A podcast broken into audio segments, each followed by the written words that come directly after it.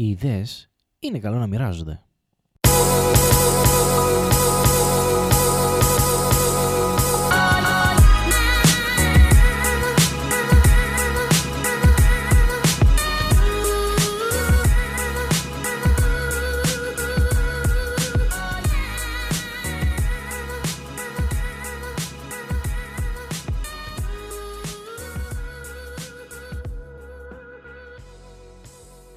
Γεια σε όλους, είμαι ο Χριστόδουλος και καλώς ήρθατε σε ακόμα ένα επεισόδιο του Creative Mind Sessions. Ελπίζω να είστε καλά, εύχομαι, εύχομαι μέσα από την καρδιά μου να είστε καλύτερα από ό,τι σας άφησα πριν λίγες μέρες που μιλούσαμε εκεί με τις εκλογές και κάναμε λίγο πιο βαρύ το κλίμα και σκεφτόμασταν. Πολλοί με ρωτήσατε όταν ακούσατε το επεισόδιο για, τα, για το latest update της ε, ζωής μου ποια ήταν αυτή η ιδέα που έστειλα στον ε, διαγωνισμό του Mindspace και στη Θεσσαλονίκη αλλά και στην Αλεξανδρούπολη και στην με Θεσσαλονίκη δεν με δέχτηκαν αλλά στην Αλεξανδρούπολη με δέχτηκαν. Ποια ήταν αυτή η ιδέα; Πόσες και πόσες φορές δεν σας έχω πει ότι θέλω να κάνω κάτι δικό μου. Οτιδήποτε είναι αυτό. Και επειδή έχω μπλέξει λίγο με startups και βλέπω πολλές startups και ακούω για πολλά πολλά πράγματα για startups και πηγαίνω σε συνέδρια για startups και σε event και διοργανώσαμε και event μου έχει κολλήσει και εμένα η, το μικρόβιο, δεν ξέρω πώς τι, να έχω πάντα το μυαλό μου ε, κολλημένο και προσιλωμένο προς αυτή την κατεύθυνση σε μια δημιουργία ε, νέου εφιούς ε, επιχείρησης. Θα μου πείτε τώρα ποιος έχασε την ευφυΐα του για να τη βρεις εσύ και να φτιάξεις startup νεοεφυή επιχείρηση. Γιατί όχι όμως; Εφόσον τα κατάφεραν κι άλλοι, είμαι σίγουρος, είμαι σίγουρος ότι θα τα καταφέρω και εγώ. Ψάχνεις λοιπόν μία ιδέα. Έτσι και εγώ έψαχνα γενικά. Βλέπω, παίρνω ερθίσματα και λέω ότι α, μπορούσαμε να κάνουμε αυτό, α, θα μπορούσαμε να κάνουμε και α, θα μπορούσαμε να κάνουμε εδώ.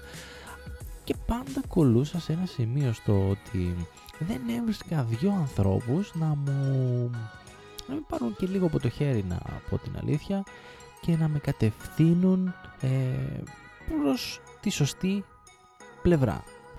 Να με συμβουλεύσουν με λίγα λόγια. Ήθελα τη συμβουλή τους. Ήθελα να ρωτήσω δύο ανθρώπους αν μπορεί αυτή η ιδέα που έχω στο μυαλό μου να σταθεί σαν επιχείρηση.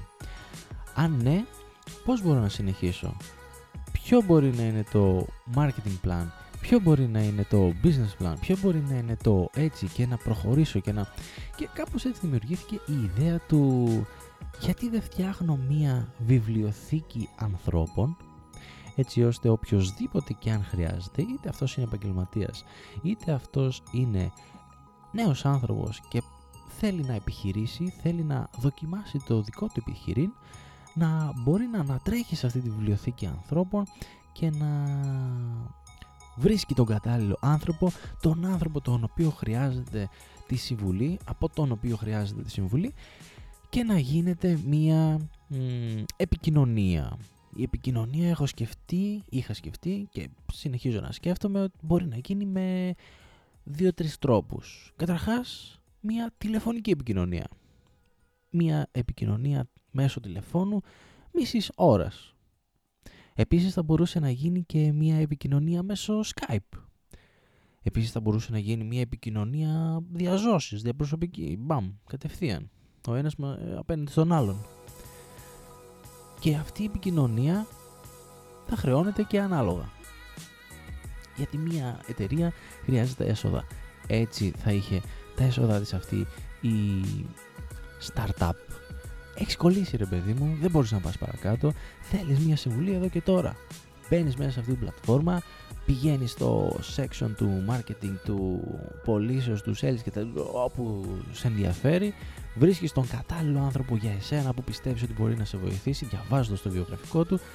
Κλείνεις ένα ραντεβού, είτε ένα τηλέφωνο, είτε διαζώσεις και παίρνεις τη συμβουλή, την καλύτερη δυνατή συμβουλή που θα μπορούσε να συμβεί γλιτώνεις πάρα πολύ χρόνο να ψάχνεις, να βρίσκεις στο ίντερνετ. Οι ειδικοί είναι πάντα εδώ για σένα, ακόμη και μέσω τηλεφώνου. Και φυσικά, επειδή δεν ζούμε όλοι στη Θεσσαλονίκη και στην Αθήνα, στα μεγάλα αστικά κέντρα που μπορούμε να μιλήσουμε και με 10 ανθρώπους παραπάνω και μπορεί να ζει σε κάποιο νησί. Στην Κάρπαθο για παράδειγμα ρε παιδί μου. Συνεπώς και εσύ από την Κάρπαθο μπορείς άνετα άμεσα να επικοινωνήσεις και να δημιουργήσεις αυτό που ήθελες πάντα και μπορεί και τα γεωγραφικά περιθώρια να σε στένευαν. Πάνω σε αυτή την ιδέα συνεχίζω να δουλεύω. Πάνω σε αυτή την ιδέα συνεχίζω να σκέφτομαι. Δηλαδή το πολύ το σκέψιμο ίσως δεν κάνει και πολύ καλό και θα έπρεπε να μιλήσω κι εγώ λίγο προς τα έξω. Γι' αυτό σκέφτηκα να το αναφέρω και λίγο εδώ πέρα εφόσον δύο άνθρωποι βασικά με ρώτησαν ποια ήταν αυτή η ιδέα.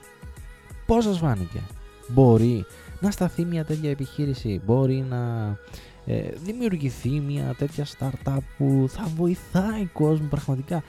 Γιατί μάλλον το νόημα στη δική μου τη ζωή, το γιατί στη δική μου τη ζωή είναι το να βοηθάω τους άλλους ανθρώπους.